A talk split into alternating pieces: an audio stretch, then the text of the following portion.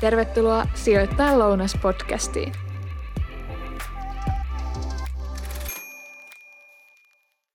Sijoittajan lounas tekee paluun pitkästä aikaa. Aika makea juttu vai mitä Katja? On. Me en malta odottaa, mitä kaikkea meillä tuleekaan tälle tuottarille. No, en minäkään, mutta hei, lähdetään heti tosi ajankohtaisesti polttavasta aiheesta, eli energiakriisistä liikkeelle. Ja meillä on täällä tänään vieraana OPn seniorianalyytikko Henri Parkkinen. Henri, sä oot seurannut Fortumia yli kaksi vuosikymmentä. Kyllä näin on joo, että tuota, monennäköisiä vaiheita – ollut yhtiössä ja paljon tapahtunut energiamarkkinoilla myönteisiä asioita ja sitten tullut vähän haastavampia asioita eteen energiamarkkinoilla ja mitä nyt sitten lähitulevaisuuden näköpiirissä on, niin ei, ei tämä niin kuin paikoilleen pysähdy, että kehitystrendit on hyvin, hyvin isoja ja toki tällä hetkellä, kun meillä on maailman asiat valitettavasti aika epänormaalissa tilassa, niin sekin on tuonut sitten oman vivahteensa energiamarkkinoille ja mm. näistä me tänään muun muassa keskustellaan. Just näin, erityisesti viimeisen vuoden aikana on tapahtunut todella paljon. Tänään jutellaan enemmän niin kuin maakaasusta, ydinvoimasta, ylipäätänsä sähkö- ja energiamarkkinasta ja uusiutuvista. Mutta lähdetään liikkeelle siitä, että mistä tämä tämänhetkinen energiakriisi on saanut alkunsa. Että tässä vuoden aikana niin tietenkin on ollut Euroopassa muun muassa kuumuutta ja haasteita on ydinvoima, tietenkin tuo Venäjän hyökkäyssota kanssa, kaasuputki ja fossiilisten leikkaaminen Venäjältä ei tuoda enää tänne.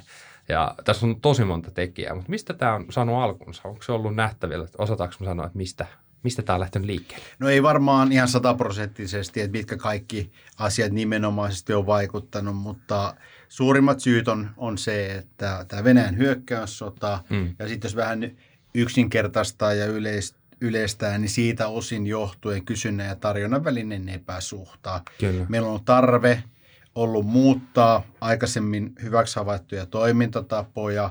Meillä on vähän taloudessa edelleenkin tämmöistä logistiikan ja talouden dynamiikan välistä epäsuhtaa. Sitten tähänkin tämänhetkiseen tilanteeseen vaikuttaa toki ne päätökset, mitä joskus aikoinaan on tehty. Tietenkin. Nyt kun me ollaan menty tämmöiseen poikkeukselliseen tilanteeseen, niin jotkut aiemmat päätökset, esimerkiksi kapasiteettia koskien, miten eri tuotantomuotoja edistetään, niillä on ollut vaikutusta. Sääolosuhteet on vaikuttanut, nämä on enemmän paikallisia – vaikutusmekanismeja, meillä on siirtokapasiteettia, ei ole, että, että jos jossain olisi merkittävästi energiantuotantoa, niin se on sitä paikallista, että sitä ei voida yksi yhteen aina siirtää sinne, missä sitä kysyntää olisi, olisi enemmänkin.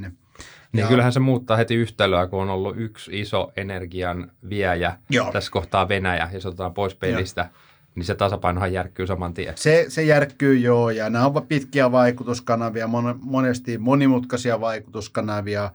Asioita ei tapahdu välttämättä viikossa, ei välttämättä kuukaudessa. Ja sitten myöskin se, että taloudessa on toistaiseksi ainakin ollut aika hyvä vire päällä, mm. eli kysyntä on ollut, ollut hyvää. Sitten jos mietitään vähän pidemmällä aikavälillä ja et, et, miten, mitkä tekijät on saattanut tätä lyhytaikaista kehitystä vahvistaa – on toki ne kaikki päätökset, mitä on tehty energiapolitiikkaan liittyen. Ne on kunnianhimoisia päätöksiä, ne on varmasti oikeansuuntaisia päätöksiä. Mm. Että me pyritään pienentämään energiantuotannon päästöjä, samaan aikaan yhteiskunta sähköstyy ja näin poispäin. Että kyllä tässä on paljon, paljon eri tekijöitä, jotka osittain vaikuttaa samaan suuntaan, osin eri suuntaan. Et on tietenkin tärkeää aina muistaa se, että mikä on lyhyen aikavälin kehitystä ja mitkä on, mikä on pitkän aikavälin kehitystä, mutta loppuvuoden 2022 osalta ja hyvin todennäköisesti myös vuoden 2023 osalta, niin se isoin teema on se, että me – varmistetaan yhteiskunnassa energian saatavuus, mutta siitä voidaan jutella myöhemmin, mm. mm. myöhemmin lisää. Ja uhkakuvia on paljon. Kyllä. Se, että onko ne kaikki uhkakuvat perust, perusteet, tai niin kuin perust, että onko, niillä, onko niillä olemassa joku tietty pankka peruste ja muuta, niin hirveän vaikea sanoa. Mm. Että kannattaa varautua, Ja onneksi varautumista, varautumista on jo alkanut tapahtua tässä viime aikoina. Kyllä, ja varmaan viimeaikaiset tapahtumat kanssa johtaa siihen, että useimmat valtiot haluaa olla energiaomavaraisia. Kyllä näin varmasti on, että nyt tehdään myös sit jossain kohtaa pidemmälle kantavia päätöksiä. Halutaan energian toimitusvarmuutta parantaa, vahvistaa energiaomavaraisuutta ja kaiken kaikkiaan pitää huolta siitä, että kun meillä aika ajoin yhteiskunnassa ja taloudessa tulee tämmöisiä poikkeuksellisia tilanteita, mm. joita ei, ei kukaan pysty ennakoimaan. Ne on, väli, ne on useimmat ne on valitettavia tilanteita. Mm. Ja sitten kuitenkin, että olisi sitä sietokykyä, Kyllä. että ei sitten yhteiskunnan toimivuus kärsi ainakaan pitkäksi aikaa. Kyllä. No nyt kun on käynyt ilmi, että meillä on sekä näitä lyhyen että pitkän aikavälin ajureita, jotka on ajanut meitä kohti tätä Euroopan energiakriisiä, niin miten tämä nyt vaikuttaa Suomeen ja suomalaisiin? Mä oon ainakin omassa sähkölaskussa saanut jotain huomata. No kyllä siinä varmasti on jokainen huomannut sähkölaskuissa, lämpölaskuissa, että hinnat nousee ja ottamatta nyt esille yksittäisiä numeroita, koska sähkö, sähkösopimuksia on paljon erilaisia. Mm. Meillä on erilaisia asumismuotoja, kulutus vaihtelee ja näin poispäin. Niin joka tapauksessa niin ää, toi sähkön hintojen muutos on ollut niin voimakas. Kyllä. Että sillä on varmasti vaikutusta yksityiseen kulutukseen, sitä kautta sillä on vaikutusta talouskehitykseen. No sitten meillä on myöskin yrityksille toki, tai yrityksille myöskin energia on monelle iso kuluerä. Kaikki ei ole energiaomavaraisia, joudutaan nostamaan energiaa markkinoilta. Kuinka hyvin sitten saadaan näitä kohonneita energiakustannuksia siirrettyä eteenpäin myyntihintoihin. Nämä on niitä vaikutuskanavia. Ja sitten jos miettii talouden kehitystä laajemminkin, niin viimeisen parin kuukauden aikana yhä enemmän on uutisoitu ja estetty arvioita siitä, että onko globaali talous mahdollisesti jo esimerkiksi vuonna 2023 ajautumassa taantumaan. Kyllä. Mm. Niin kyllä tämä energiamarkkinoiden viimeaikainen kehitys on yksi asia, joka ainakin meidän tulkinnan mukaan on maltillistanut oletuksia lähiaikojen talouskehityksestä. Se, että onko taantuma tulossa, niin se on, se on ehkä toinen juttu ja sitä me ei välttämättä kannata tässä, tässä sen tarkemmin miettiä, mutta joka tapauksessa – ensi vuodelle ennustettu merkittävä talouskasvuhidastuminen johtuu osittain siitä, että energiamarkkinat ovat tällä hetkellä hyvin, hyvin epävarmassa ja epäselkeässä tilanteessa. Ja onhan, onhan se loogista, että kun sun energialasku kasvaa, sulla menee enemmän rahaa siitä, että sä maksat energiasta, mitä sä kulutat, niin sehän vähentää sun ostovoimaa ja on pois muusta no näin, kuluttamisesta. Näin se, näin, se, näin, se nimenomaan, näin se nimenomaan on. Sitten jos miettii näitä pidemmän aikavälin vaikutuksia, joista me hetki sitten jo juteltiinkin, niin kyllä tästäkin tilanteesta varmasti otetaan niin sanotusti oppia ja mm. semmoista ohjenuoraa ja kimmoketta tehdä asioita asioita, eli mihin investoidaan ja just se, että halutaan parantaa sitä energiaomavaraisuutta yksilötasolla, yhteiskuntien tasolla, varmistaa energiahuollon toimivuus ja, ja, ja että nämä, nämä on sitten niitä, niitä asioita, joita tapahtuu, mikrotasolla, mutta myöskin sitten makrotasolla ja toki myöskin sitten tämä energiapolitiikka. Mm. Eli miten tämä viimeaikaiset tapahtumat ja tämä käsillä oleva energiakriisi vaikuttaa energiapolitiikkaan ja linjaukseen. Nyt me ollaan lokakuun alkupuolella, jos, jos ottaa tarkastelujaksossa vaikka viimeiset pari kuukautta, niin hyvin paljon on tehty kansallisia, kansojen välisiä päätöksiä siitä, että miten nyt ensi, ensi vaiheessa pyritään taklaamaan tämä energiakriisi. Mm. Ja sitten näistä nyt tehdyistä päätöksistä seuraa myöskin pidemmän aikavälin vaikutuksia. Mutta on vaikea nähdä semmoista kehityskulkua, että se iso aura, tämän yhden yhteiskunnan suurimman, suurimman tuota, äh, haasteen taklaamiseksi, eli, eli, eli pyrkimykset pienentää kaiken kaikkiaan niin kuin, ö, ympäristöön kohdistuvia rasituksia. Että se tulisi millään tavalla muuttumaan. Se, että muuttuuko jotkut aikataulut, mm. aika näyttää voi sen. olla, että joutuu venymään. No, näin, näin voi olla jo, että milloin joku saavuttaa esimerkiksi hiilineutraalisuuden ja mikä se tie sinne hiilineutraalisuuteen tulee olemaan, mm. niin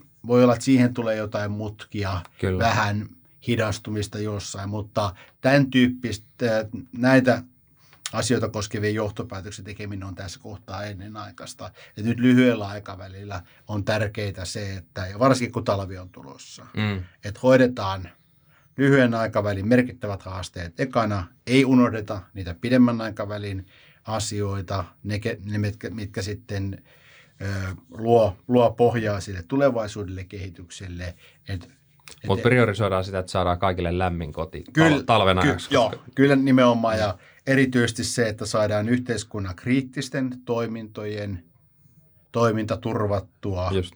Ja, ja, ja, ja se, että mitä se voi tarkoittaa sitten, niin se voi tarkoittaa sitä, että yhteiskunnassa joudutaan säännöstelemään sähköä mm. ja lämpöä. Ja se myöskin ehkä todennäköisesti tarkoittaa sitä, että varaudutaan. Ja ei niin paljon lyhyellä aikavälillä haasteita, etteikö ehkä sitten jotain positiivistakin tulevaisuuteen. Yksi sellainen asia, mikä voi tässä tulla myöskin on se, että jos jokainen yksilö tarkastelee omaa energiakulutustaan vähän kriittisemmin. Mm. Meistä meillä kaikilla varmaan on esimerkkejä siitä, että sähköt jää päälle. Onko tarkoituksenmukaista välttämättä, että kärsiikö elämisen laatu merkittävästi siitä, että mm. et, et, jos kesällä käy neljä kertaa saunassa, eikä käy, sit jatkossa kävisi vain kolme kertaa. Mm. Tällaisia pieniä esimerkkejä. Näitä kaikki joka, voi olla energiatehokkaampia. Kaikki, kaikki voi olla energiatehokkaita, mm. varmistaa, että kaikki laitteet ja lamput ja kaikki vastaavat on niin Pää, päällä vaan niin kuin tarvittaessa. Päällä tarvittaessa mm. ja ne on teknisesti semmoisia, että se energiakulutus olisi mahdollisimman vähäistä ja näin poispäin. Ja ja, ja et ky, kyllä varmasti semmoista modernissa yhteiskunnassa niin aika pienillä toimenpiteillä voidaan saada ihan kohtuullisiakin säästöjä mm. aikaiseksi. Mutta onko joku tietty energialähde, josta, josta niin kuin Suomi esimerkiksi on riippuvaisia, mistä voisi olla vaikka tulevana talvena niin kuin suurin pula? Että jos lähdetään siihen, että esimerkkinä, että sulla on vaikka No ihan sekin, että sulla on vaikka polttomoottorina auto, niin ethän sä saa sitä sähköllä kulkemaan, vaan Et. sä tarvit sähkömoottorin. Juu, juu. Ja sama tilanne, kohta tullaan puhua enemmän maakaasusta ja Saksasta, niin siellä on autotehtaat, jo, jo, jotka tuota pyörii maakaasulla, niin sä et vaan pysty vaihtamaan toiseen Joo. energiamuotoon. Niin onko joku tietty energialähde, missä, missä niin kuin Suomella on eniten pulaa, ja toinen, että mikä on sitten Euroopassa tällainen, tai globaalisti, mistä niin kuin? No jos lähdetään globaalisti liikenteeseen, niin – globaali energiahuolto, niin sehän pyörii vielä korostetusti fossiilisten polttoaineiden varassa. Kyllä.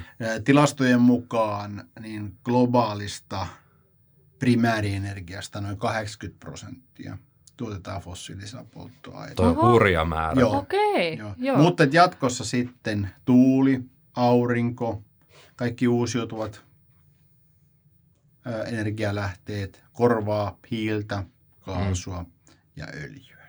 Ja eikö ydinvoima on toiseksi suuri, jos muistan joo, kattoneeni oikein? Joo, joo että tuota... ja, mutta se oli vain noin 10 prosenttia, että jos toi 80 prosenttia, joo, niin... Joo, joo. Kyllä, se, kyllä se näin meni. Sitten jos Suomessa, jos me halutaan vaikka, jaetaan vaikka lämpöön ja sähköön tämä, niin, niin lämmön osalta niin meillähän on hyvin, hyvin tuota, monipuolinen se jakauma. Siellä on metsäpolttoaineita, biomassaa, hukkalämpöjä pystytään käyttämään hyödyksi ja, ja näin poispäin, että kivihiilen, öljyn ja maakaasun osuus Suomen lämmöntuotannosta on, vähän kun pyöristellään, niin puhutaan jostain noin neljäsosasta.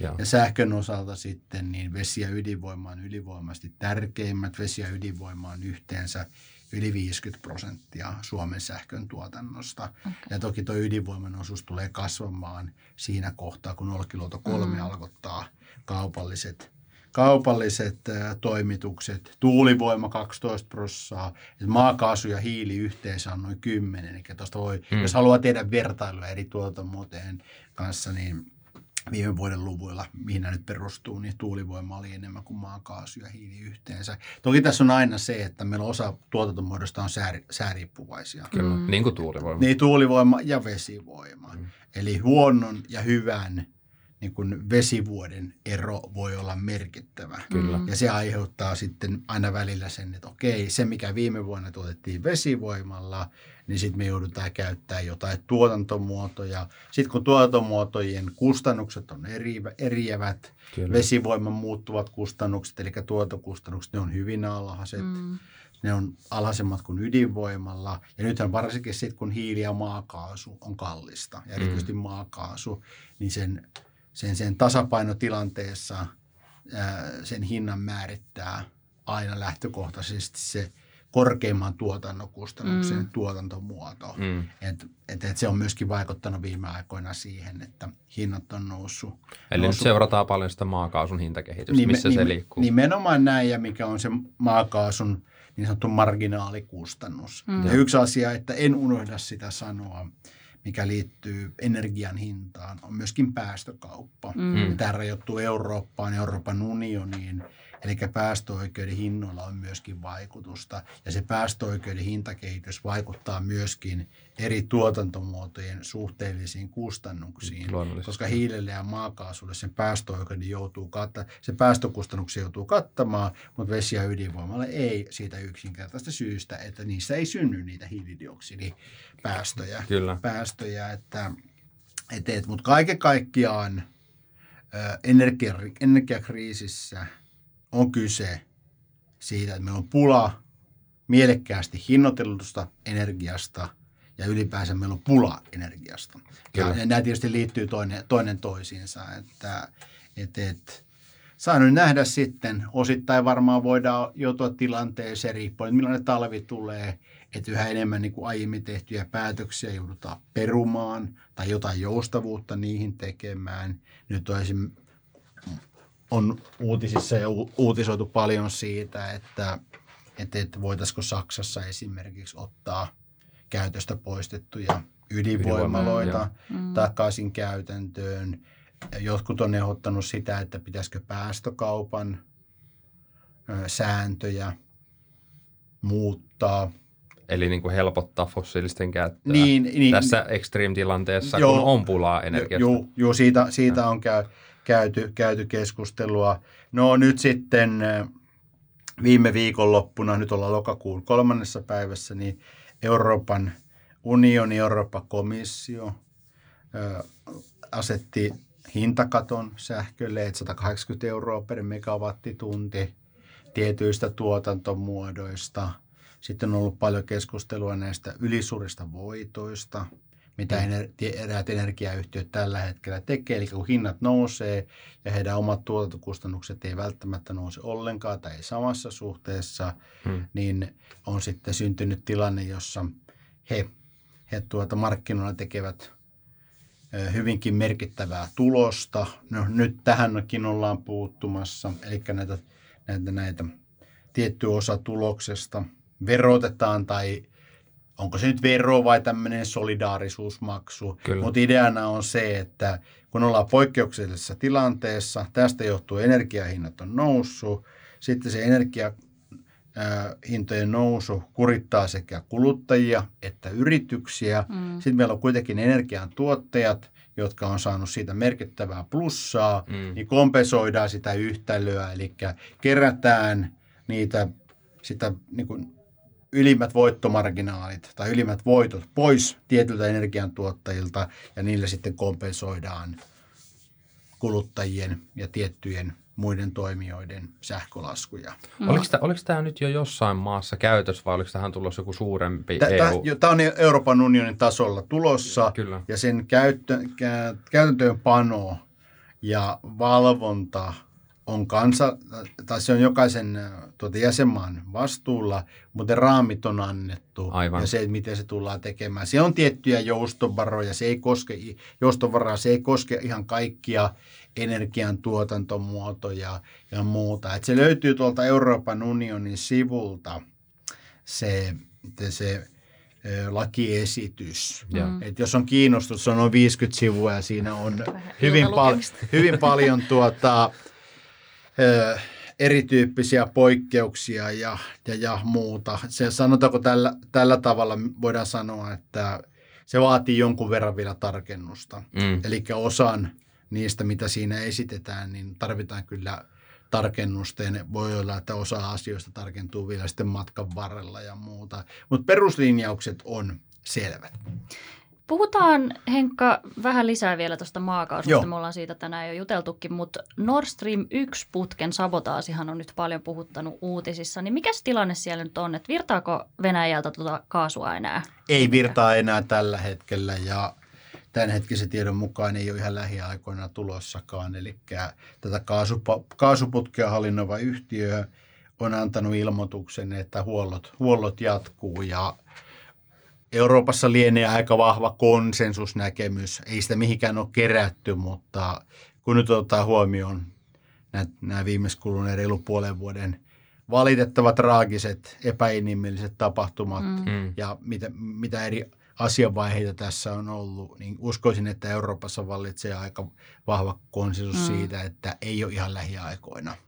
sieltä sitä, sieltä, sieltä sitä kaasua, kaasua tulossa ja sitten pidemmällä aikavälillä, niin se mitä tässä on tullut vähän aikaisemminkin juteltu, niin kyllä moni asia Euroopassa ja moni toimi, toimenpide Euroopassa tällä hetkellä niin pyrki, äh, vahvistaa sitä, tai on ajatuksena, että toimenpide edesauttaa siinä, että siitä päästään mm. kokonaisuudessaan sitten eroon, ottamatta kantaa siihen, että onko sitä maakaasua enää koskaan sitä tulossakaan. Eikö tämä ollut pidemmän aikavälin trendi, että tämä kaasun määrä, joka sieltä Venäjältä tulee, niin se on jo yli vuoden ajan tavallaan pikkuhiljaa aina tippunut? Joo, siellä on ollut, ollut tuota putkissa ongelmia ja Joo. sitten tämän hyökkäyssodan aloittamisen jälkeen niin on rajoitettu Joo. sitä ja välillä on ollut ollut puutetta jostain osista. Joku osa on ollut huollossa liian pitkään ja sitä ei ole saatu sinne. Että... Ja kaikesta ei tiedä, että mitkä on todellisia ongelmia, mikä on tämmöistä politiikkaa mm. tai sodankäyntivälinettä, mutta nä, ei mennä siihen. Sen, joo, ei, ei, ei sen, sen enempää, että julkisessa keskustelussa, uutisoinnissa on käytetty, käytetty tämmöistä, tämmöistä termiä tai, no termi se varmasti onkin, että, että tämä energia – on ollut yksi osa niitä, niitä pyrkimyksiä, mm. mitä edellä valtiolla, valtiolla on ollut. Ja sitten se, että miten tähän tilanteeseen on tultu, niin se on, se on toinen, toinen juttu ja ehkä siihen ei kannata tällä, tällä hetkellä mennä. Että Saksan osaltahan tämä on hyvin vaikea tilanne. Mut, joo, ja mennään, mennään sen verran, joo. että tota, Saksahan on Euroopan suurin energiankuluttaja. Joo. Su, suurtalous ja äh, he on ollut tosiaan riippuvaisia, on nojannut paljon tähän ja, ja tähän Venäjän tuomaan, tuomaan maakaasuun. Ja, ja tota, he on nyt sen takia ongelmissa ja tietenkin heijastuu muuhun EU-alueeseen ja varsinkin Saksan kauppakumppaneihin vahvasti, joten osuu, osuu myös Suomeen. Mutta mut sitten tässä on myös tämä toinen, toinen puoli, että jos mä oon ymmärtänyt oikein, niin tällainen kaasuesiintymä, mitä siellä Venäjällä on, niitä ei saada tukittua, tai jos sen tukit niin sä et enää pysty sitä uudestaan avaamaan, jolloin jos Venäjä ei vie sitä kaasua minnekään, niin silloin he ilmeisesti vaan polttaa, polttaa sitä. Tällä on tietenkin merkittäviä ympäristövaikutuksia, jotka tota, niin, on, on, on tosi ikäviä ja Suomen puoleltakin on, on voinut lehdestä lukea, että on, on nähty semmoista savuanaa, koska siellä poltetaan sitä kaasua, kun sitä saa eteenpäin ja, ja sitä ei saada niin kuin pauselle. Joo, toi on, toi on ihan, ihan tot, totta, totta näin ja tämä muistuttaa meitä myöskin siitä, että kun me puhutaan energiantuotannosta, oli se sitten mitä, mihin tahansa ö, raaka-aineeseen perustuvaa, niin siinä on aina se ympäristövaikutus. Mm. Ja ne aina mietitään energiapoliittisia päätöksiä ja myöskin sitä yritysvastuuta tai yhteiskunnan vastuuta, niin nämä, nämä on niin huomio, huomioitavia asioita ja me kaikki – osataan luetella varmaan useita ympäristökatastrofeja, mitä Mm. maailmassa on tapahtunut, Kyllä. sillä tavalla, että se ympäristökatastrofin primäärilähde on ollut energiantuotanto. Ne on, ne on voinut olla ö, kestoltaan rajoittuneita, tai sitten myöskin on mahdollista, että jonkun energiaan liittyvän, energiatuo, energiatuotantoon liittyvän asian takia on tehty korvaamatonta vahinkoa Mm. sillä tavalla, että vedet on saastunut, luontoalueet on saastunut tai mitä, mitä tahansa. Sillä on voinut olla sitten hyvin dramaattisia vaikutuksia yhteiskuntaan ja näin, näin edelleen. Että, että että vastuu energian tuotannossa alusta ihan sinne viimeiseen tuotettuun tonniin tai viimeiseen tuotettuun barreliin tai viime, viimeiseen tuotettuun megawattituntiin, niin se on tosi iso. Kyllä. Ja yksi, ilme, yksi no Su- Suomessakin hyvin, hyvin tärkeä ilmentymä tästä vastuusta on esimerkiksi ydinvoima. Mm. Kyllä. Ydinvoiman ja ydinvoiman se polttoaineen loppusijoitus. Se on hirveän tärkeä osa sitä koko ydinvoimatuotantoa. Mm. Että mihin se sijoitetaan, millä tavalla ja, ja minkälainen regulaatio sen käytetyn polttoaineen niin kuin ympärille, ympärille rakennetaan. Just Onko meillä nyt muuten vi, viisi ydinvoimalaa Suomessa vai montas niitä? Ja niin meillä on, meillä on kaksi ydinvoimalaa, mutta meillä on kolme, viisi yksikköä. niin, Just näin. Joo. Joo, eli Lovisassa ykkönen, kakkonen, Olkiluodossa ykkönen, kakkonen ja kolmonen. Näin se, näin se menee. Joo. Joo. Joo, hetki, joo, viisi niitä, viisi niitä on. Ja tuota, sitten yksi on tuolla pohjoisessa rakenteilla, mutta aika sitten näyttää, että mitä siellä Okei. tapahtuu. Just näin. Mutta mä, mä vielä palaan tuohon mun edelliseen Joo. kysymykseen. Ehkä enemmän tämä, että miten Saksa taklaa nyt tämän haasteen. Sä oot For, Fortum-analyytikkona ainakin Uniperin kautta kans seurannut tiiviisti tätä tilannetta ja halusin tuoda lähinnä tuon ympäristöaspektin, Joo. koska se, niin kuin käytiin läpi, niin liittyy vahvasti tähän energiantuotantoon. Mutta jos keskitytään nyt tuohon Saksaan, Joo. niin miten Saksa taklaa tämän tilanteen? No siinäpä se onkin jo, että pitäisi vaihtoehtoista lähteistä sitä kaasua saada. Ja sitten pitää varautua koko ajan sitä tulevaa talvea varten. Eli kulutusta pitäisi rajoittaa. Toki on tiettyjä vaihtoehtoisia, vaihtoehtoisia lähteitä. Itse asiassa tällä hetkellä Saksassa kaasuvarastojen täyttöaste on aika korkea. Tai ei se aika pois, se on korkea. Se on ihan julkista dataa. Ihan varasto, varastopaikkakohtaisesti voidaan katsoa, että kuinka paljon siellä on. Se on yli 90 prosenttia tällä Joo. hetkellä se kaasuvarastojen täyttöaste. Ja sitten, no, pidemmän aikavälin tarkastelussa toki se, että, että, että mistä saadaan se korvaava energia. Kyllä. Onko mahdollista, että ydinvoimaa koskevia päätöksiä joudutaan muuttamaan? Onko mahdollista kiihdyttää uusiutuvien energialähteiden tuotantoa, investointia niihin? Paljon on puhuttu nesteytetystä maakaasusta. Kuinka nopeasti sitä infrastruktuuria pystytään vahvistamaan? Hyvin isoja kysymyksiä, hyvin kauaskantoisia ratkaisuja pitäisi nyt osata tehdä fiksusti.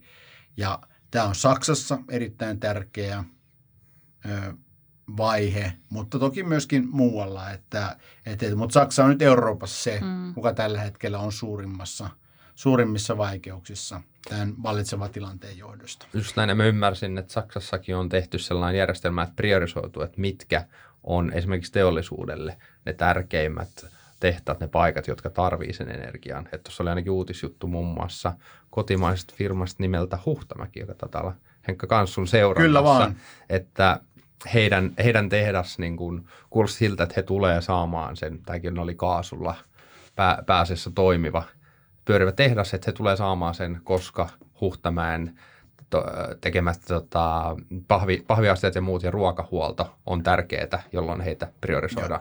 Joo, tämä priorisointi on hyvä, hyvä ottaa myös kanssa esille, että viimeistään tässä vaiheessa todennäköisesti jokainen maa on tehnyt ne priorisointisuunnitelmat ja ainakin tarkentanut niitä, tai olisi pitänyt, tai nyt on Korkea aika. Aika tehdä se. Joo, on hirveän vaikea lähteä neuvomaan ketään, enkä sitä halua tehdäkään, mutta ö, nyt, jos koskaan ne on hyvä ottaa esille ja katsoa, koska et, ta, talvi sieltä lähestyy Mm, ja viimeiset pari-kolme kuukautta on osoittanut, että tilanteet voi muuttua nopeasti. Sääolosuhteista meistä ei kukaan tiedä. Silloin me ei oikein tiedetä, että mikä se energian tuotanto aina kullakin ajanhetkellä on.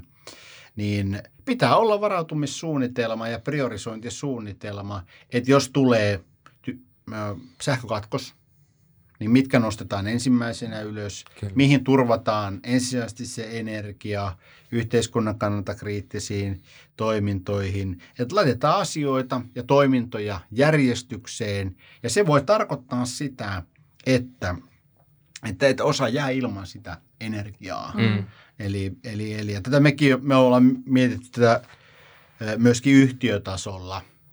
Tuossa muutama kuukausi sitten funtsittiin, että mitä jos Euroopassa esimerkiksi maakaasua aletaan säännöstelemään, niin minkälaisia vaikutuksia sillä voi, voi sitten olla. Se on tietyn tyyppinen tämmöinen force majeure-tilanne yhtiölle, mm. mutta ei siinä hirveästi ole tehtävää, että jos sä siihen tuotantoon energiaa tarvitset ja et ole niin kuin tuotantopaikkakohtaisesti omavarainen, mm. niin, niin, niin se voi johtaa siihen sitten esimerkkinä, että joku tuotantolaitos on kiinni sen takia, että ei saada, saada energiaa. Että, että, että, mutta ottaen huomioon niin kuin yhteiskunnan monet ulottuvuudet ja tämmöisen yhteiskunnan yleisedun ja muuta, niin se priorisointi on toki niin kuin se, se juttu, että, että, että lähdetään niistä tärkeimmistä asioista – ja sen mukaan sitten, että miten sitä energiaa on jaettavaksi ja mikä tilanne on, niin mm. ne päätökset, päätökset on tehtävä.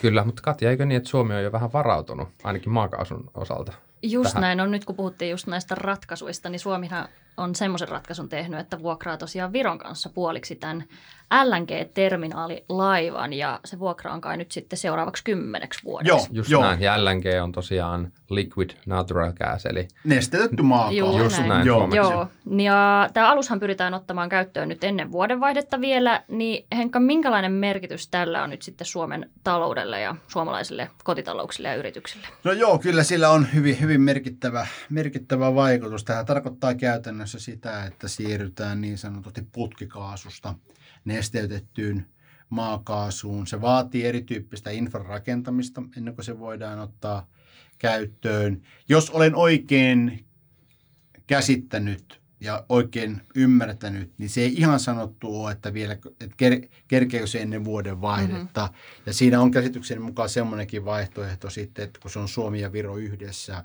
että se sijaintipaikka ei välttämättä sitten ole vielä tulevana talvena No mä mietinkin, Suomi. että jatkokysymys olisi ollut, että miten tämä ja- jaettu laiva sitten tuota, hoidetaan. Että. No, mä, tuota, Mutta ainakin luottoa Viroon selkeästi löytyy. Kyllä, koska kyllä, kyllä. Kymmenen kyllä. vuotta on pitkä aika joo, jänne ja, joo, ja ollaan jo. tässä näin niin kuin no joo, joo, joo, ja tuota, se mitä tiedetään tämän kapasiteetista, että kuinka paljon sinne voidaan ottaa sitä LNGtä vastaan mm. ja kuinka paljon sitten niin, niin sieltä, sieltä sitten kaasua saadaan, niin kyllähän se riittää. Se riittää Suomen tarpeisiin, se riittää Viron, Viron tarpeisiin. Toki se vaatii sen, että kaikki menee sillä tavalla, kuten on suunniteltu, mm. että, että, että me saadaan LNGtä eri lähteistä ja sitten ne teknisesti kaikki menee ok, mutta tätä teknologiaa on ollut käytössä jo pitkään, että siltä osin niin voidaan olla melko lailla huojentuneen huojentuneen mielin ja, ja, ja onko se sitten, e, mikä, mistä se LNG tulee, no sitä on monissa paikoissa, Norjasta voidaan tuoda Yhdysvalloista, Australiasta, Algeriasta ja niin edelleen. Ja niin edelleen. Ja, mutta helposti riittää Suomen tarpeisiin, jos katsoo, että, että, että kuinka paljon se, se, se muuntokapasiteetti siinä on, niin mitä tuolta osasin teknisistä spesifikaatioista katsoa ja mm. vertaisin sitä sitten – Suomen maakaasun tar- tai kaasun tarpeeseen, niin, niin, niin, ja kymmenen vuotta ja 460 miljoonaa euroa oli pelkän aluksen vuokra. Ja sitten jos oikein muistan ja muistankin, niin oli tiettyjä tuotantomääriin liittyviä, liittyviä kuluja. Että 460 miljoonaa euroa on paljon rahaa, mm. mutta jos sen jakaa kymmenelle vuodelle mm. ja, ja sitten miettii vaikka – se äh, Suomessa koko energiatuotannon arvoa, mm. mitä se on, tai sitä, että, että, että kuinka paljon meidän energian tuontilasku on tiettynä vuosina ollut. No näitä nyt voi verrata moneen. moneen Mutta jos suhteuttaisi tuohon, niin miten, miten, mikä on se koko luokka? No mä sanoisin, että hyvin, hyvin tuota maltillinen ja hallittavissa oleva kustannus yli ajan. Joo. Ja tosiasia kuitenkin on se, että yhteiskunta tarvitsee energiaa. Kaikki eri lohkot yhteiskunnassa tarvitsee energiaa. Ja se, että omavaraisuus kasvaa. No onko se nyt sitten omavarasta, että se LNG tuodaan jostain, mutta ei mennä siihen Mutta eikö, eikö tämä ole ehkä enemmän sitä, että jos mietitään, että tietenkin nyt on ollut se ihan pula, tai on, on, on pula energiasta, mm. mutta kun katsotaan pikkasen pidempää aikaväliä, niin meidän tavoite, no ekanakin just täysin irtautua Venäjän tuomasta mm. energiasta, sitä niin kuin toteutetaan ja nyt, mutta kans päästä siihen ää, fossiilivapaaseen uusiutuvaan, kohti uusiutuvaa Joo. energiaa. Ja tuolla myöhemmin itse asiassa onkin jo kysymyksiä, että kuinka kauan sitten tällaisten laitosten rakentaminen kestää.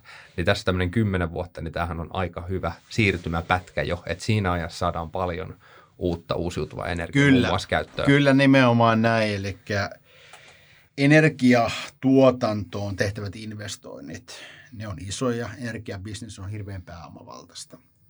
Päätöksiä tehdään usein, usean kymmenen vuosikymmenen perspektiivillä, ja se, että me ruvetaan rakentamaan – jotain energiantuotantokapasiteettia, niin siihen yleensä menee aikaa. Mm. Vuosia, välillä voi mennä vuosikymmenkin ja muuta. Mm. Eli, eli, eli, ja jotta niitä investointeja saadaan, me tarvitaan ennustettavaa energiapolitiikkaa. Mm. Minkälaiset, mä tykkään koko ajan puhua tästä Suomen näkökulmasta, joo, niin, ja nyt kun päästiin näihin uusiutuvien makuunkin vielä, niin minkälaiset edellytykset täällä Suomessa meillä on näiden uusiutuvien suhteen, että onko täällä, tuuleeko täällä tarpeeksi, aurinkoa nyt ei tietysti ole ihan hirveästi moniin muihin maihin verrattuna, että minkälaiset edellytykset täällä on? No tää, täällä on ihan hyvät edellytykset, että, että auringon osalta niin sitä asiaa meidän on aika vaikea, mm. vaikea muuttaa, että, että, että ei, ei ainakaan kaamosalueelle, ei, ei, ei, Pane, ja, paneelien laittaminen aika turhaa. Joo, joo ja tuota, alueellisestikin sitten niin, niin, niin on tuota tosiaan eroavaisuuksia ja muuta, että että, että. Mutta tuulivoima osalta, tuulivoimahan on siinä, siinä mielessä mielenkiintoinen juttu, että esimerkiksi Suomessa niin meiltä löytyy pitkältä pitkältä aikaväliltä dokumentaatiot, että missä tuulee. Mm. Eli, Tämä on tosi hyödyllistä dataa. Joo, semmoinen kuin tuuliatlas, jos haluaa tutustua, niin löytyy. Eli siinä on dokumentoitu tuulen voimakkuuksia ja määriä ja muita, muita vastaavia. Ja ni, sitä tuuliatlaksen tai yleistikin ottaen tuulitietoja vastaan voidaan sitten suunnitella, että mihin kannattaa rakentaa mm. mm. tuulivoimaa. Toki se, että jos jossain tuulee paljon, paljon, niin se ei ole niin kuin se ei oikeuta suoraan rakentamaan tuulivoimaa, vaan siinä on hyvin paljon regulaatiota mm. ja luvitusasiaa ja kaikkea muuta, muuta vastaavaa. Mutta meillä on paljon hyödyntämätöntä, hyödyntämättömiä alueita tuulivoiman tuotantoon ja tuulivoiman kapasiteettia on suunnitteilla ja rakenteilla todella paljon. Ja asiasta kiinnostuneille niin pääsee ihan projektikohtaisesti katsomaan Suomen tuulivoimayhdistyksen sivuilla. Okay. On uh-huh. lueteltu kaikki niin sanotusti hankekannassa olevat tuulivoimalat, tuulivoimapuistot. Mä en muista nyt sitä lukemaa, että kuinka paljon esimerkiksi seuraavan 5-10 vuoden aikana sitä kapasiteettia on tulossa, mutta sitä on tulossa todella paljon. Sitä on tulossa niin paljon, että Olkiluoto kolmosen teho, niin se se näyttäytyy sitä suunniteltua tuulivoimakapasiteettia vasten, niin jopa kohtuullisen maltilliselta. Oho, toi on mahtavia uutisia joo, joo. meille suomalaisille. Mm. Mutta mm.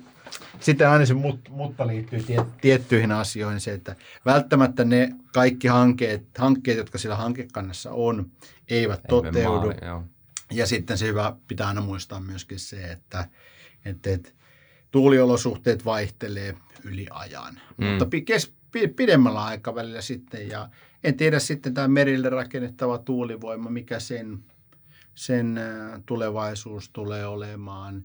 Et tuulivoimassa ja aurinkovoimassa, sen ajan mikä meikäläinen näitä sektoria on seuraillut, niin se yksi asia on ollut se, että noi kustannuksethan on tullut koko ajan alaspäin. Mm. Ja tämä on myöskin tärkeämpi, tärkeä asia, kun mietitään laajemmin energiantuotantoa, on se, että teknologia kehittyy – ja me saadaan yhä fiksumpia laitteita, yhä fiksumpia järjestelmiä, yhä fiksumpaa infrastruktuuria. Siihen kun yhdistetään sitten uuden tyyppisiä energiantuotanton muotoja, vedystä on puhuttu paljon, että onko se se tulevaisuuden iso juttu, aika näyttää. Mm, tähän kun liitetään myös päättäjien motivaatio ja halu saada sitä uusiutuvaa, niin lu- luulisi alkaa tapahtumaan. No näin on, ja vielä yksi tärkeä asia on myöskin se, että kuluttajien halu maksaa. Kyllä. Mm. Et yhä isompi osa kuluttajista on käsitykseni mukaan ympäristötietoisia Mm. ja he ovat myöskin vastuullisia energian käyttäjiä. Ja hetki sitten tuossa, kun mainitsin, että, että, että nämä ilmastoa ja ympäristöä koskevat haasteet on aika ilmeisiä. Mm. Toki niin ne voi halutessaan kiistää ja niistä voi, ne, ne, niin kuin mielipiteitä on paljon, mutta se nyt lienee, lienee tuota, suurimmalle osalle ihmisistä niin aika helposti miellettävä tosiasia on se, että me tarvitaan toimenpiteitä kaiken tyyppisen ilmastorasituksen pienentämiseksi. Ja energialla, on, energialla ja energian tuotannolla on siinä tavoitetilassa tosi merkittävä vaikutus. Kyllä. Niin se myöskin sitten kuvastaa, kuvastaa tai heijastaa, tai liittyy vähän siihen, kun äsken sanoin, että, että, että ollaan myöskin sitten valmiita siitä niin kun yhä ympäristötietoisemmasta kulutuksesta ja siihen liittyvistä asioista löytyy sitä maksu, maksuvalmiutta ja halukkuutta sitten, koska sitten pidemmällä aikavälillä kyllä koituu koko yhteiskunnan plussaksi. Mutta kyllä tämän on ihan omasta arjestakin huomannut, että nyt varmaan viimeisen parin vuoden sisään niin tosi monet on ottanut niin kuin omille, omille tota, katoilleen näitä au- aurinkopaneeleja esimerkiksi. Että on Kyllä. selkeästi niin kuin halua maksaa siitä ja, ja halutaan olla ympäristöystävällisempiä. Kyllä, ja jos seuraa uusia rakennuskohteita, mitä tulee, niin Mm. sinne tulee paneelit Kyllä, katolle. Että kyllä. se on kyllä selkeästi se trendi. Kyllä. kyllä. Mutta mut pakko tuohon tuulivoimaan vielä kysyä, Kati, mitä veikkaat, tuleeko enemmän niin kuin merellä rannikolla vai jossain huippuylhäällä? No tiedätkö, mun piti sanoa, että mun pitää ihan käydä katsoa tuolta Henkan mainittamalta nettisivulta, että onko tämmöinen puisto suunnitteilla johonkin omalle takapihalle, kun Mutta tuntuu, mut että mitä sä veikkaisit? mitä sä veikkaisit? Ähm, varmaan merellä. Osaako Henkka, sä- tiedätkö kumma vai onko, se, onko tähän mitään tämmöistä sääntöä? Sulla on joku oma sääntö. tota, en, en, tiedä, en, en tiedä, on varmasti joskus siitä lukenut, mutta en ole niin tuulivoiman asiantuntija. Ei kun, ei kun mietin vaan silleen, että yleensä ainahan puhutaan, että huipulla tuulee. Kyllähän sä Niin, huomaat, joo. kun meet korkealle, Joo, joo, niin siellä joo, tuulee. joo, joo. Mutta toisaalta on tosi paljon merialueita. Esimerkiksi Tanskassakin isot tuulipuistot joo. siellä Niin. ja merellä on tuulista, niin se olisi aika jännä niin Joo. tietää, että onko Mm. mm. joku tietty korkeus, jonka päälle kun laittaa, niin siellä tuulee enemmän kuin merellä, vai onko se joku, ja rannikollehan rakennetaan myös paljon. Kyllä, Että, kyllä. Mm. Ja tuosta tuulesta vielä sen verran, että tuulihan koetaan ää, aika, aika tämmöiseksi ää, yleiseksi ja yleiseksi ilmiöksi, jos sanotaan tällä tavalla. Mutta siitä tuulesta ja tuulivoiman tuotannosta ja mitä kaikkia asioita siihen vaikuttaa, esimerkiksi että mihin yksittäinen tuulivoimalla kannattaa rakentaa ja mitkä on tuulen ominaisuudet ja miten tuulisuus liittyy muihin sääolosuhteisiin, niin siitä löytyy ihan mielenkiintoisia nyansseja. Mä oon joskus aikoinaan siihen vähän tutustunut. Kaikki ne asiat, mitä mä silloin mahdollisesti opin, niin on kyllä tietysti jo unohtunut, kun kapasiteetti on raja- rajallinen ja muuta. Mutta jos kiinnostaa tuulivoima, tuulivoimatuotanto ja tuulivoimahankkeet ja muuta, niin siitä löytyy kyllä aika mukavasti, mukavasti materiaalia. Kyllä. Otetaanko vielä itse asiassa tähän väliin, me vähän jo äh, sivuttiin tota ydinvoimaa, niin jutellaan hetki tuosta ydinvoimasta ja Ranskasta ja mennään lopuksi puhumaan vielä lisää Fortumista. Mutta tosiaan Ranskahan on itse asiassa toisiksi suurin energiankuluttaja Euroopassa. Joo. En tiedä, onko toisiksi suurin talousaluekin siinä heti Saksan jälkeen. Taitaapi ollakin. aika lähellä Joo. ainakin. Mutta että Ranskalla on ollut sellainen energiapolitiikka, että maa on saanut 75 prosenttia energiasta, sähköstä niin ydinvoiman Joo. kautta. Ja nyt tänä kesänä just sattumalta, kun, kun, kun tuli tämä Venäjän hyökkäyssota, Saksa oli pulassa, niin yhtäkkiä Ranskallakin on ollut puolet kapasiteetista alhaalla. Siellä on havaittu korroosiota Joo. näissä tehtaissa. Sen lisäksi kuuma kesä, kuivuus on vienyt vedenpinnat ää, matalalle ja, ja ku, kuumuus on tietenkin lämmentänyt myös vettä ja ydinvoimaloissa tarvitaan sitä jäähdyttämään. Onko kuumat ne sauvat, nämä Fidirektor, joka tapauksessa Joo. viilentämään ja voimalla puskee ulos kuumaa vettä. Joo. Ja sen takia on jouduttu myös rajoittamaan ydinvoimaloiden käyttöä. Itse asiassa mä katsoin Fortumin sivuilta, niin täällä oli, että se on itse asiassa ydinvoimalan merkittävin ympäristöongelma, tämän jäähdytysveden aiheuttava meren lämpökuormitus. Ja tässä ei tietenkään nyt huomioida sitä, että jos ne on huonosti tämä ydinjäte ää, säilytty, se, siinä voi olla sitten paljon, paljon vakavempaa. Totta kai, totta kai. Mutta kaikki, kaikki nämä haasteet, niin äh, on, on, ollaanko Ranskaskin rupeamassa johonkin toimenpiteisiin, että monipuolistetaan tätä energiantuotantoa? Suomellahan on tosi monipuolinen, he nojaa tosi vahvasti vain ydinvoimaa. Niin, Ja, to- tää, ja täällä ei ole sitä lämpöhaastetta varmaan meriveden kanssa. Ei, ei ehkä samalla tavalla, jos kohta joskus sitä, joskus sitä lämpöhaastetta on täälläkin ollut. Ää, Tosiaan Ranskassa, Ranska on hyvin ydinvoimavetoinen ja muuta, että et, et mahdollisesti kyllä, mahdollisesti kyllä ää, jotain ää, muutoksia sielläkin tulee, että on helppo, helppo ennustaa, että tuulivoima ja aurinkovoima myöskin sitten Ranskassa tulee olemaan niitä mu- tuotantomuotoja, johon panostetaan. Ja ja, ja, ja, mutta tämä ydinvoima ja ydinvoimatuotantoon ja tähän veteen liittyvä asia kanssa äh, konkretisoi ja syventää sitä energi- yhtä niin kuin energiatuotannon vaikutuskanavaa, että, että jos miettii, että okei, no joo, otetaan vettä ja sitten se käy läpi sen ydinvoiman ja sitten se laitetaan takaisin ja muuta. Mm. Mutta jos se lähtiessä se vesi on liian kuumaa, että, että se lämpötila on jotain yli 20 ja muuta, niin on olemassa ihmiset rajoituksia, että kuinka paljon sitten pitää tuotantoa alentaa. Aivan. Sitten sit kun se about äh, kymmenkunta astetta lämpenee siinä prosessissa, jos hirveän kuumaa vettä laitetaan takaisin ja muuta, että Miten se Niin. eli, eliöstö, se ekosysteemi kärsii juu, juu, siellä. Juu, juu, joo. juu, juu, nime, nimenomaan se, että et, et viekö se sitten elinmahdollisuuksia joltain ja mitä se pidemmällä aikavälillä voi vaikuttaa, mitä se voi vaikuttaa pidemmälle niin kuin ympäristöön, jos mennään kilometriä ja kilometrien päähän. Että Mm. Näitä kaikkia asioita on niin kuin tärkeää ottaa huomioon ja kyllähän tietysti lainsäädäntö ja vaatimukset on tosi tiukat. Kyllä. Mutta mä näin tuossa jotain tutkimuksia, se oli Suomessa tehty tutkimus, että ydinvoiman kannatus on noussut. Mm. Ja ei nyt sitten, ehkä kannata tässä lähteä siihen keskusteluun, että mitkä on ne plussat ja miinukset ja muuta, mutta ajan olot on varmaan ehkä voinut vaikuttaa, vaikuttaa siihen, että jokaisella energiatuotantomuodolla on hyvät puolensa ja jokaisella on varmaan absoluuttisesti suhteelliset huonot puolensa. Kyllä. Et tärkeintä on aina se, että vallitsevaan kehitykseen ja siihen, että mihin suuntaan ollaan menossa, löydetään niin kuin tarkoituksenmukaisemmat ö, toimenpiteet.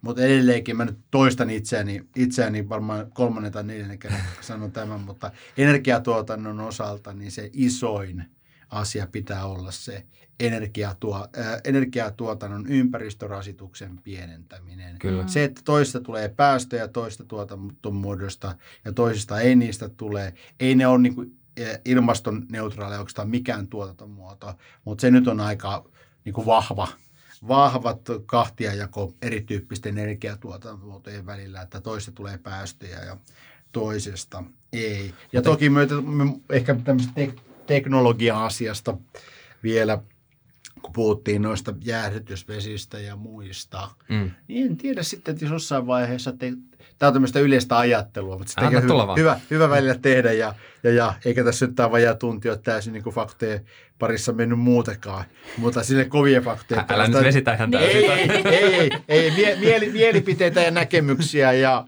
ja, ja, ja, mutta niistähän ne hyvät, hyvät keskustelut sitten tulee ja muuta. Kyllä. Et, et miten se teknologia sitten tulevaisuudessa kehittyy, että esimerkiksi tämä jäähdytysvesi, niin mitä ä, käyttömahdollisuuksia mm. sillä mahdollisesti on. Mä muistan lukeneeni lehdistä joskus, että on ollut jotain keskustelua, suunnitelmia, ajatuksenvaihtoa siitä, että esimerkiksi Lovisan ydinvoimana jäähdytysvesiä, ö, voisiko niitä käyttää Helsingissä kaukolämmön tuotantoon. Toihan on hyvä idea. Joo. Mä nimittäin mietin, että tuskin niistä mitään terveyskylpylää saa. Mä olin just sanomassa, haluanko mä hypätä johonkin tommoseen lämpimät, lämpimät ydinporeet. Joo, mä näin tai jo. Joo, Joo, kyllä, että tuota, et, et, et tämän tyyppistä keskustelua, keskustelua on joskus, joskus ollut, että et, et, Mutta Mutta mut, mut vielä siihen, vihe, jos mä jatkan tästä ydinvoimasta sen verran, että vih, vihreä leima, ennen kuin päästään tuon Katjan kyselee Fortumista, niin eikö tämä, kun tuli tämä Re,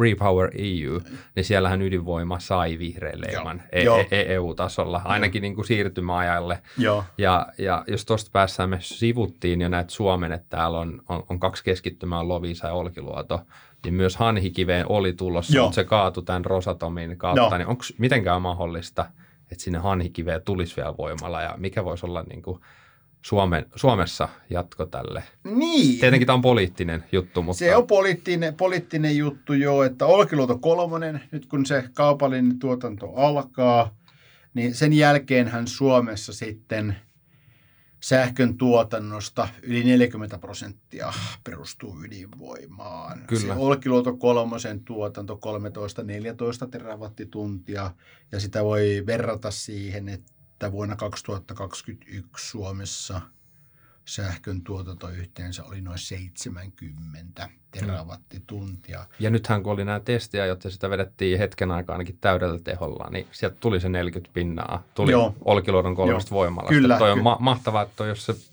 toimii näin jatkossakin. joo, ja sitten Lovi, Lovisa toki, ja Lovisa on ajankohtainen siinä mielessä, että, että, että siellä on ne kaksi laitosta, jot, jo- jotka tuota, luvat on loppumassa tämän vuosikymmenen aikana. Niin ne oli aika iäkkäitä, Joo, 70-lukua, Mä olin- katoin. joo, nyt-. Mutta kuitenkin joko tämän vuosikymmenen lopussa tai ensi vuosikymmenen alussa. Mutta siinähän se prosessi on mennyt eteenpäin. Eli Fortum on hakenut jatkolupia Lovisaan 2050 vuoteen mennessä. Ja nyt täytyy sanoa sen verran, että en ihan tarkkaan muista, missä kohtaa se prosessi tällä hetkellä on, mutta kesällä sitä ainakin uutisointiin. Mainitsit, että ydinvoimatuotanto ja ö, siihen liittyvät päätökset on poliittisia. Mm. Ö, lo- tota, tota, Fortuman haki myöskin lupaa kolmelle reaktorille Lovisaan. Lovisaan, okei. Joo, mutta silloin tuli valituksi tämä pohjoisen hanke Okay. ja muuta. Että aika nyt E- sit- eli se oli esimerkki poliittisesta. No Joo. kyllä, näin, näin Tietyllä voi- tavalla. Tietyllä tavalla joo, ja, ja, ja siitä, siitä että et, et, mm, asiossa oli ehkä muitakin kuin puhtaan kaupallisia ulottuvuuksia. Sanotaan tälleen vähän kiertää. Kyllä, se, joo. kiertää- Varmaan ymmärretään sormien Joo, välistä, Joo, että mitä joo ja sä sanoit äsken sen jo ääneenkin niin. Niin. Niin tuota, ja, ja, ja mu, muuta. Niin tuota, et, et. Mutta katsotaan nyt sitten, et, et, mitä, mitä tapahtuu. Että Mm. Suomessa on hyvä track recordi, tämmöinen historia ydinvoimatuotannosta. Ydinvoimatuotanto on vahvasti reguloitua. Mm. Se, että mitä, mitä tuotetaan, ympäristövaikutukset, ydinjätteen loppusijoitukset ja muuta. Ja siinähän me ollaan ehkä liiankin hyviä, koska on puhuttu, että tuotaisiin muualtakin sitä säilytysjätettä tänne, Joo. joka ei ehkä näin niin kuin, tai itse se ei ainakaan kuulosta kovin Mm. hyvältä. Moni voi olla Niin. sitä ajatusta vastaan. Toki, toki joo, että nämä on kaikki, kaikki osa sitä kokonaisuutta sitten, että Mm. Mutta se hyvä puoli ydinvoimassa on, niin- ja nyt ettei kellekään synny, synny käsitystä, että oltaisiin vahvasti pro jotain ja mm. Mm. oltaisiin vahvasti vasten jotain. No mä voin sanoa, että mä va- vastaan kaikkea semmoista, mistä tulee päästöjä. Kyllä. Mä, mä todennäköisesti edustan sit sitä enemmistöä ja, ja, ja muuta. Et ydinvoimassa se hyvä puoli on, että ei, ei tule niitä Mm. päästöjä. Just näin. Mutta toki eh, kaikissa on aina hyvät puolensa, kaikissa on huonot, huonot puolensa, mutta semmoinen tahtotila ja le- tämä pidemmän aikavälin ö, tämmöinen tavoite on toki kaikille, kaikille selvä ja siihen tulee aika vahvaa ohjeistusta, jos puhutaan Suomesta, niin tuolta Euroopan unionin puolelta. Joo. No joo, Joona meni jo lupailemaan vähän, vähän että otetaan tähän loppuun vielä Uniper Fortum. Saagaa. Sullakin on varmaan aika monta tuntia tässä viime aikoina vierähtänyt tämän seikkailun analysoimiseen, mutta äh, oliko se nyt viime viikolla vai aika menee niin nopeasti? Viime viikolla saatiin kuulla niistä Uniperin kansallistamisuutisista, niin Vai oliko se edellisellä? Toissa- Eikö toi- toissa sitä viikolla. edellisellä? Ei- ei Sitä- näytä niin, muistaa. niin. no, mutta kuitenkin nyt on katsottu maanantai, mutta melkein oltiin jo. Näin on, näin on. Aika menee. Mutta tota, ihan lyhyesti ainakin alkuun, niin oliko tämä nyt Fortumin kannalta hyvä vai huono asia? No asiantilat huomioiden se oli hyvä asia. Mm. Että, että, että, ja, ja paino on sanalla asiantilat. Mekin ollaan juteltu kaikista niistä ö, asioista, mitä energiamarkkinoilla on tapahtunut ja siitä, että ennustettavuus ja näkyvyys energiamarkkinaan on tällä hetkellä hyvin heikko, niin nämä kaikki asiat huomioiden, niin kyllä Fortumin kaikkien sidosryhmien kannattaa olla ihan tyytyväinen. Huonompikin vaihtoehto olisi ollut mahdollinen. Mm. Se, että sieltä saadaan pois se osakaslaina ja se, että sieltä saadaan pois se ö, takuu, mikä on annettu niille Uniperin vakuuksille 4 plus 4 miljardia euroa, se on hyvä asia. Ja, ja, ja se, että Saksan valtio ostaa ne Uniperin osakkeet Fortumilta hyvin, hyvin tuota, alhaisella hinnalla suhteessa hankintahintaan, niin se ei ole se juttu tässä kohtaa, mm. koska sen yhtiön tilanne on muuttunut niin paljon ja siinä on erittäin merkittävät pääomitustarpeet ja näin poispäin. Mm. Mutta se, että saadaan se 8 miljardia takaisin ja toisaalta päässään eroon sellaisesta – mm. tytäryhtiö, tai no mit, miten niin. se nyt luetellaankaan, mutta joka tekee päivittäin kymmeniä mm. miljoonia tappiota. Joo, tällä hetkellä taitaa tehdä yli 100 miljoonaa Just. euroa päivässä tappi, Tavallaan tosta ero. tappiota. Ja, mm. ja, ja se tarkoittaa sitä, että Fortum palaa siihen ydin, ydintekemiseensä, ydinmarkkina-alueelle, eli Pohjoismaihin, vesivoimatuotantoon, ydinvoimatuotantoon ja sitten tulevaisuudessa meidän arvion mukaan tavoittelee kasvua ehkä näissä uuden tyyppisissä liiketoiminnoissa sen mukaan, miten tuo energiamurros etenee, mutta kuitenkin arvioidaan, että lähivuosien investoinnit on aika maltillisia. Mm. Ja Fortumin osalta seuraava, tai ei se välttämättä seuraava isompi askel ole, mutta mikä mahdollisesti tapahtuu lähitulevaisuudessa, jos asiantilat antaa myöten, on se, että yhtiöhän on ilmoittanut vetäytymänsä Venäjän markkinoilta. Kyllä. Ja ensisijaisena, ensisijaisena vaihtoehtona on Venäjän liiketoimintojen ja Venäjän tuotantokapasiteetin myynti. Mm. Vallitsevassa tilanteessa, mikä on se toteuttamismuoto, milloin se voi tapahtua. Kaikki arviot siitä on aika lailla yhtä hyviä. Mutta jos se jossain vaiheessa sitten tapahtuu, mikä on todennäköistä, niin sen jälkeen sitten Fortum on hyvin keskittynyt yhtiö Pohjoismaihin, ja keskittyminen ei tässä tapauksessa tarkoita negatiivista, vaan se, että yhtiöllä on hyvin kilpailukykyinen energiantuotanto, kapasiteetti Pohjoismaissa, Suomessa ja Ruotsissa. Ja ehkä tuohon Uniper-järjestelyyn siitä vielä yksi asia, että yksi osa sitä pakettia oli se, että Fortum saa tämmöisen etuneuvotteluoikeuden siihen, että jos Uniperin uudet osakkeenomistajat sitten jossain vaiheessa päättää luopua Uniperin Ruotsissa sijaitsevista vesivoima- ja ydinvoima laitoksista, niin Fortum voi sitten tarjota niistä neuvotteluprosessista ensimmäisenä. Ja, mutta me ei ole nyt sen varaa laskettu mitään, että katsotaan, että jos se sitten jossain kohtaa realisoituu, mm. ehkä niille, ketkä tätä asiaa seuraa, tai ketä asia kiinnostaa, niin hyvä ottaa esille yksi asia on se, että vesivoimahan on tällä hetkellä hyvin kallista, hmm. johtuen siitä, että sähköhinnat on noussut ja todennäköisesti, jos mennään po- vallitsevan poikkeusajan ulkopuolelle, niin kaiken kaikkiaan niin näkemys siitä, että mitä sähkö tulee tulevaisuudessa maksamaan, on todennäköisesti muuttunut aika paljon – niin vesivoima on tuotantokustannukseltaan hyvin, hyvin kilpailukykyistä.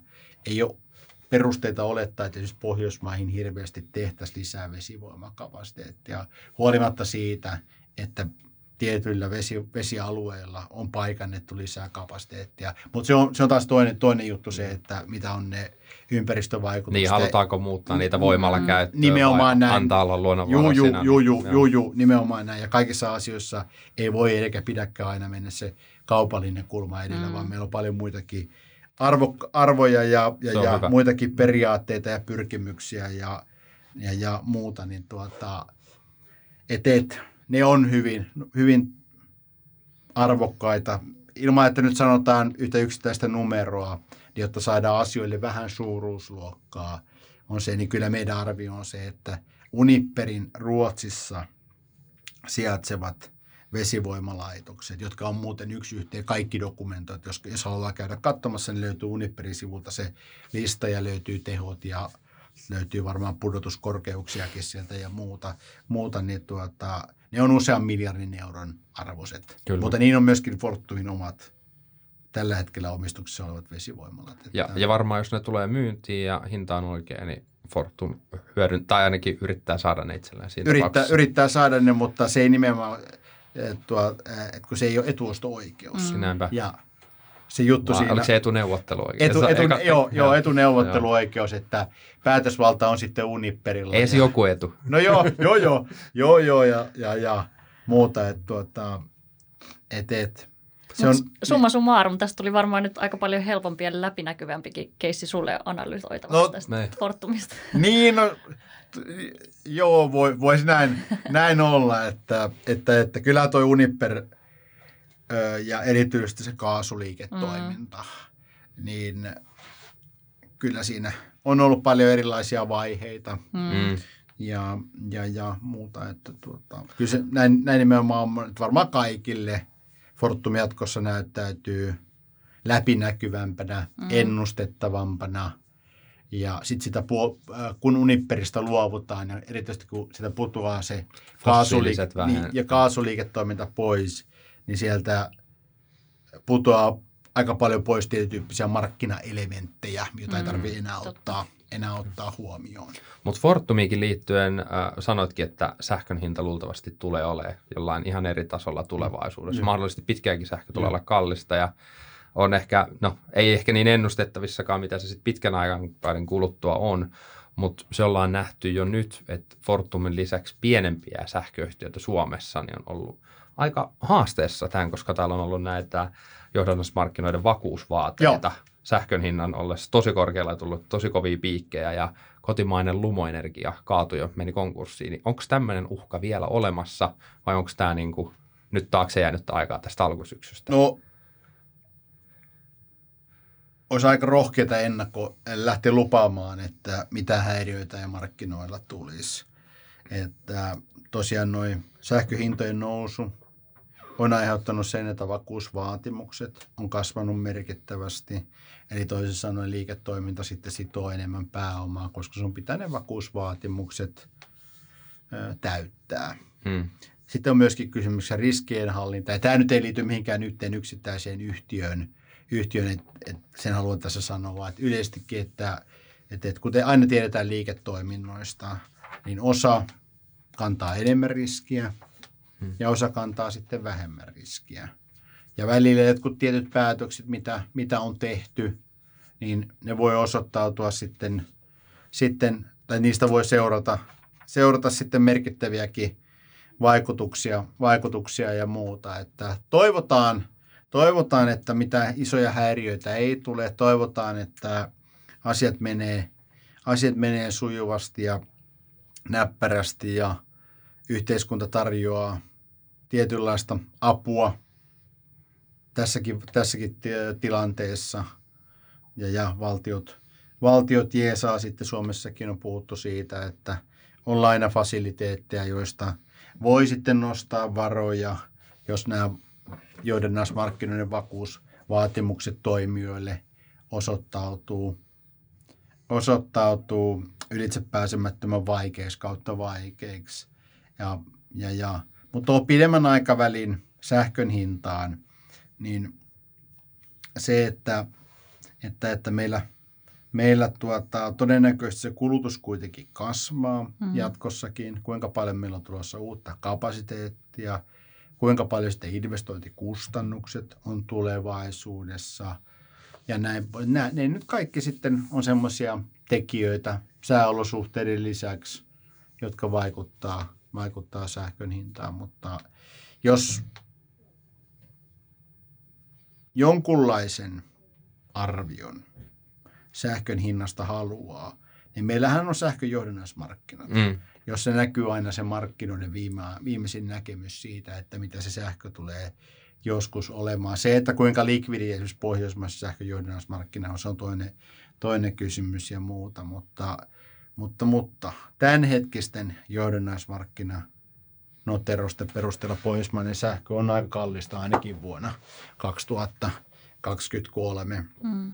Ja eikä se nyt ihan ilmasta ole 24 eikä 25kään, mutta siinä on monta, monta kevättä, monta kesää, monta syksyä välissä, välissä, että kuinka paljon sataa ja paljon on lunta ja mm. paljon on pakkasta ja niin edelleen ja niin edelleen, mihin menee fossiilisten polttoaineiden hinnat ja mihinkä tämä maailmantilanne yle, yleisestikin menee. Että heilahtelu ainakin, ainakin on tiedossa ja, ja, ja toki tämä viime viikolla päätetty EU-laki siitä, että rajoitetaan sitä sähkön hintaa ja kannustetaan myöskin kulutuksen pienentämiseen, niin niillä on jotain vaikutuksia. Että jossain vaiheessa Fortum esitteli osana materiaalia semmoista yhtä kuvaa, jossa oli kaikki tekijät, jotka oletettavasti vaikuttaa sähkön hintaan. Ja no nyt sitä kuvaa ei ihan viime vuosina. Se olisi mahtava saada tämä. No, mun pitää jostain, jostain yrittää kaivaa se saattaa. Tästä on aikaa nimittäin tosi paljon, kun se, tosi paljon kuin se oli. Ja silloin maailma ei ollut näin kompleksinen ainakaan mm. meikäläinen silmi, mitä se on tä- tällä hetkellä. Niin jos mun pitäisi nyt yrittää ne kaikki tekijät määritellä, niin mä sanoisin, että näinköhän mä, no kyllä mä varmaan puolet niistä muistaisin, mutta siinä on tosi paljon, tosi paljon asioita. Mutta kuva olisi paljon isompi nyt. No nyt on aivan varmasti paljon isompia. Mm. Tai enemmän pientä bränttiä. Enemmän pientä bränttiä ja enemmän ristikkäisiä vaikutuskanavia ja muuta. Ja sitä ristikkäisten vaikutuskanavien vaikutusta niin vai, vahvistaa se, että, että, että energiamarkkinat integroituu hmm. yhä, yhä enemmän. Eli hmm pohjoismainen markkina, pohjois-eurooppalainen markkina, lisää siirtoverkkoja, hintasignaalit siirtyy yhä laajemmalti ja näin poispäin. Että, että, että mielenkiintoinen markkina, markkina seurata ja, ja, ja data on hirveästi, ennusteita voi aina tehdä ja käänteet aina suuntaan tai toiseen on aika, aika isoja. Että se aika, esimerkiksi Pohjoismaissa pärjäisi aika pitkälti sillä, että jos olisi niin vahva vahvat ennustajan kyvyt, että tietäisi noin sääolosuhteet. Et se on tosi iso se Pohjoismaissa esimerkiksi vuotusten sademäärien erotus. Okay. Ja kuinka se sitten vaikuttaa vesivoiman tuotantokapasiteettiin, niin me puhutaan kymmenistä terawattitunneista, Joo. joka on tosi, tosi iso, iso määrä. Mm. Mutta tässä on käyty aika, mm. aika paljon asiaa läpi. Kiitos paljon Henri. Musta tuntuu, että tässä on aika hyvä raapasu tämän hetken energiamarkkinasta ja niistä tekijöistä, jotka vaikuttaa, vaikuttaa kuluttajalle ja tietenkin yritykselle. Ja jos vedetään yhteenvetona Katja, niin jatko, ja Henri myös, niin jatkossa niin varmastikin energian hinta tulee olemaan kalliimpaa. Mm. Tullaan enemmän seuraamaan meidän kulutustottumuksia, mitkä on pakollisia. Tullaan huomaamaan se, että ostovoimasta isompi osa tulee menemään energialaskuihin kuin mitä meni ennen. Joo, musta tuntuu, että ennen mä seurasin aina päivittää jotain säätiedotuksia, mutta nyt se ei enää kiinnosta niin paljon, vaan niin kuin sähkön hintavaihtelut aina, aina on se juttu, mitä nyt aktiivisesti seuraa. Niin sä ajattelitkin, että tulee niin kuin jatkossa se small talk puhe niin, tulee siihen, että niin. ei puhutakaan, että minkälainen sää on, vaan minkälainen mm. sähkösopimus. joo, joo, joo. se joo. on just näin. Joo, kyllä se näin, näin on jo, että, että, että mahdollisesti korkeimmat hinnat – mutta sitten niiden korkeimpien hintojen toisella puolella hyvin todennäköisesti se, se että, että osa niistä korkeimmista hinnoista johtuu siitä, että sähkön tuotanto, muodot ja se jakauma muuttuu ja sieltä voi tulla sitten jotain positiivisia, mm. positiivisia asioita, että, että on vähän raikkaampi ilma ja kaikkea muitakin semmoisia asioita, jotka sitten – vaikuttaa yhteiskunnan ja sen yksilöiden hyväksi. Mutta nämä on pitkiä, pitkiä asioita ja nyt tuleva talvi, siihen on varauduttu ja ketähän ei tarkoitus pelotella. Se on niin kuin aina hyvä, hyvä sanoa. Mm, mutta on hyvä varautua. Vara, on hyvä varautua. Ja hyvä olla tietoinen. Hyvä, joo, joo tie, tietoisuus ja varautuminen, niin ne on, ne on hyviä, koska vielä kerkee tehdä asioita mm. mm. ja aika monen asian kerkee, kerkee varautua sitten. Ja se, mikä on jokaisen yksilön kannalta hyvä, on myöskin se, että yhteiskunnassa on mekanismeja varautua. Että joo, varmaan vaatii vähän muutoksia käyttäytymiseen ja välillä voi tulla vähän semmoinen, että ai että, pitikö tämäkin nyt, että mm. just kun oli se, jo, jos nyt mennään ihan Et just kun oli se suosikkisarja tulossa telkkarista tai joku jännittävä, jännittävä vaikka jääkiekkoottelu, kun ei te katso jääkiekkoa niin, ja, ja kaikkea muutakin urheilua sieltä. Nytkö se sähkö, nytkö se sähkökatkon piti tulla ja muuta. No joo. Mutta mut loppupeleissä niin ei ne lopulta kuitenkaan niin dramaattisia asioita. Mm. Että ei, jos isoa kuvaa katsoo, ei, niin ei, ei, ei, aika ei. pienellä selvitään. Et, mutta Joo. et se vaan, että just varautuminen, jos semmoisia tulee, niin se on ollut ehkä sellaista, mikä ei ollut tyypillistä. Juu, juu, juu, juu, ja nimenomaan se, että tärkeysjärjestys. Kaikissa mm. asioissa pitää olla tärkeysjärjestys ja niin sanotusti tolkku, tolkku mukana, että, että, että ja, ja näin se modernissa yhteiskunnassa menee ja näin sen pitää mennäkin, että, että, että kun tulee tämmöisiä epäjatkuvuuskohtia, jos nyt tästäkin voidaan semmoista, semmoista termiä käyttää, niin se, että, että, että allokoidaan ne resurssit sinne ensisijaisesti, missä niitä tarvitaan, ja sitten se, että semmoinen, mikä on vähemmän tärkeää, niin se sillä kohtaa sitten väistyy. No niin, tähän, tähän priorisointiin on hyvä lopettaa. Pitkä Kyllä. jakso, itse asiassa pisin sijoittajalounas ikinä varmastikin. Ja tuli myös pitkä loppuyhteenveto. Tuli. Tuli. Sopii hyvin tähän pitkään jaksoon. Se joo, se on kun tota, tota, tota. Mutta hei, tää, tässä oli niin paljon asiaa, niin siinä onkin läpikäymistä. Mut Siinä on ihan- läpikäymistä joo ja, tuota, ja, ja katsotaan sitten tässä, kunhan asiat etenee ja, ja, ja toivottavasti etenee myönteiseen, myönteiseen suuntaan, niin palataan vaikka jossain kohtaa sitten, sitten niin sanotusti ääneen. Joo, ja, otetaan ihmeessä jatkoa, kun kyllä. tässä varmasti tapahtuu ja on niin suuntaan ja toiseen sähkö ilmassa. Just kyllä, näin. kyllä. Kiitos paljon Henri. Joo, kiitoksia, kiitoksia. Kiitos, kiitos. Sijoittajan lounas podcast.